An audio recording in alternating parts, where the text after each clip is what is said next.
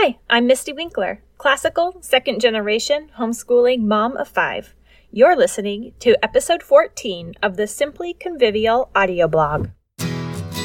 This is the Simply Convivial audio blog, short but meaty focus sessions to help you keep your head in the game as a homeschooling mom. Why Simply Convivial? Because education is an atmosphere, and that atmosphere should be convivial. Education is a discipline, which we should keep simple, straightforward, and clear.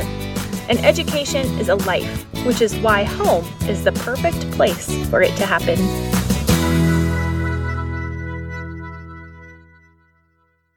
Personality matters. Understanding Myers Briggs typing. So, I will admit it, I am a personality nerd. I am a total Myers Briggs junkie.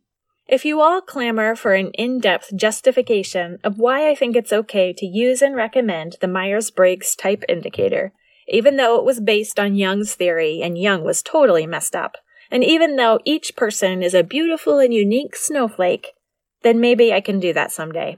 But for this post, I simply want to say that typing people into 4, 12, 16 types has been going on since Aristotle. And Keirsey, the one who first named and described each of the Myers Briggs 16 types, makes a compelling argument in his book, Please Understand Me II, that the ancient systems, like choleric, melancholic, etc., are observations of the same sort made by Isabel Briggs Myers.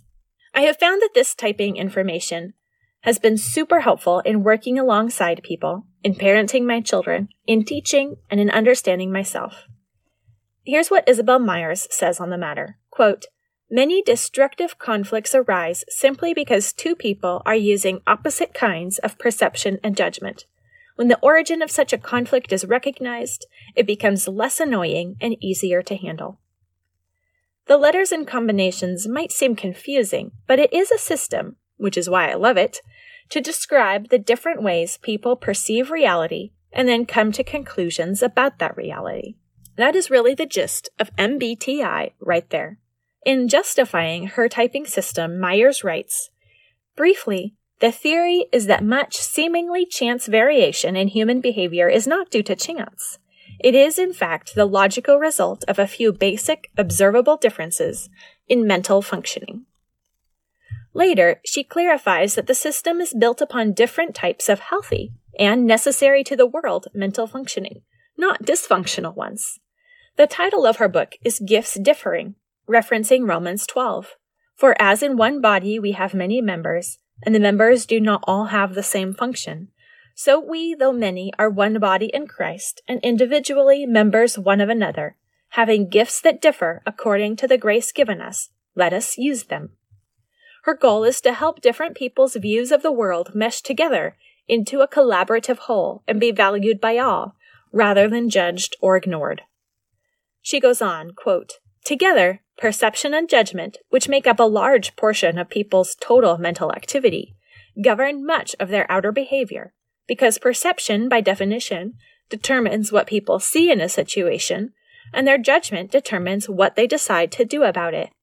Thus, it is reasonable that basic differences in perception or judgment should result in corresponding differences of behavior.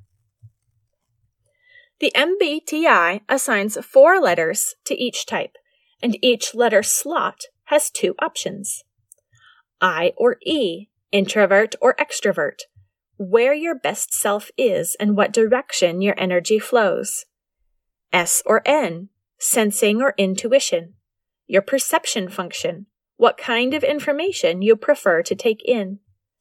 T or F, thinking or feeling, your judgment function how you prefer to make decisions. J or P, judging or perceiving, whether you prefer to use your perception or your judgment in the outer world. Isabel Myers writes, quote, Whichever process they prefer, whether sensing or intuition, that they will use more, paying closer attention to its stream of impressions and fashioning their idea of the world from what that process reveals. The other kind of perception will be background, a little out of focus. With the advantage of constant practice, the preferred process grows more controlled and more trustworthy. So, personality is something that develops in childhood naturally and over time. Later in the book, Meyer says that personality distinctives may diminish with age because often older people have had enough life experience to have exercised all of the functions to such an extent that they are able to choose the most appropriate option over their preferred option. Here are the shorthand explanations that I've worked out for each of the eight, trying to avoid cliches and stereotypes. Introvert pays more attention to his inner world than the outer world, prefers to keep his emotions internal rather than expressed, and prefers to think before acting or speaking, making him appear or be reserved. Extrovert pays more attention to the outer world than his inner world, enjoys expressing himself, and spends himself freely in commitments and activities. Sensing pays more attention to sense details in the here and now than to ideas and connections is matter of fact, can't stop himself from observing and being aware of what's around him, prefers living in the present. Intuitive, pays more attention to ideas and connections, seeks inspiration, can be independent of and even unaware of surroundings, can't stop himself from thinking, prefers achievement and innovation. Thinking, makes decisions based on impersonal and dispassionate reasoning, values consistency, doesn't get feelings hurt because it's about the point and not about people. Feeling makes decisions based on personal and relational reasoning, values harmony, getting emotionally involved because everything is about people. Judging prefers to make decisions, close open loops, come to conclusions. The perception preference feeds the inner self, while the judging option is the public face. P perceiving, prefers to keep options open and learn more, loves to continually take in new observations. The judging function feeds the inner life, while the perception option is the public face. An introvert's best energy is spent in and recharges itself with a quiet, private, reflective life.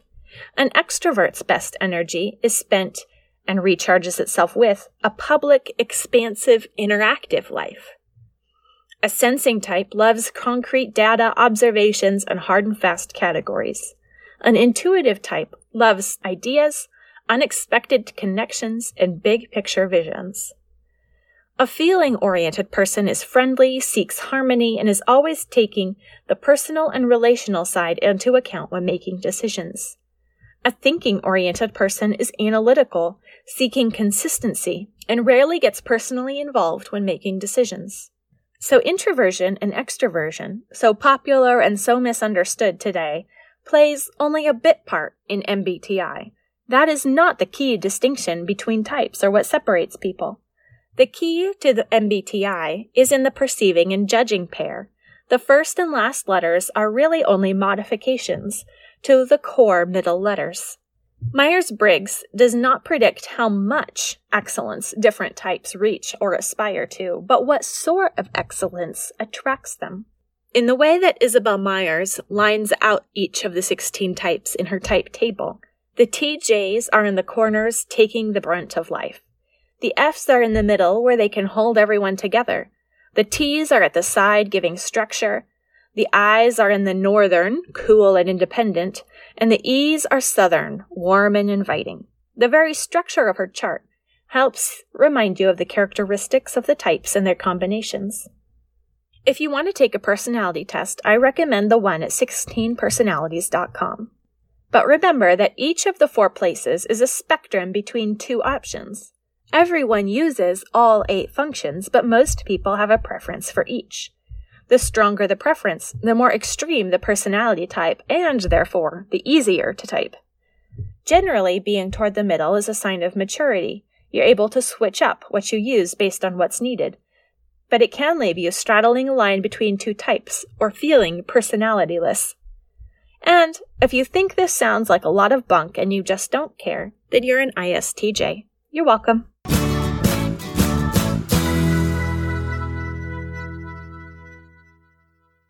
Now it's time for this season's Simple Sanity Saver The Perks of Personality. When you know your personality type, you can adjust your expectations of yourself and your homeschool to be more realistic. The website 16personalities.com has a useful free test that's more accurate than many free ones available on the internet. Head over to the podcast page at simplyconvivial.com slash audio to find that link.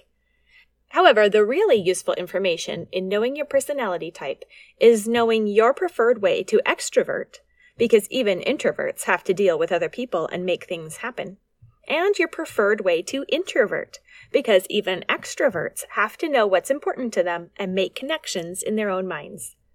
For season three, your Simple Sanity Saver free download is a one page chart to help you find your cognitive functions, that is how you best introvert and best extrovert, and what that means. Be sure to grab it at simplyconvivial.com slash audio. Thank you for listening to the Simply Convivial audio blog. If you enjoyed this show, please leave a rating and review on iTunes or Stitcher. You can also hit the share button on the show notes to share this episode with your Facebook friends.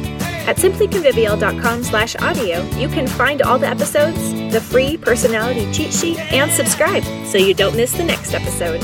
See you then. Remember, education is repentance. Repent, rejoice, repeat.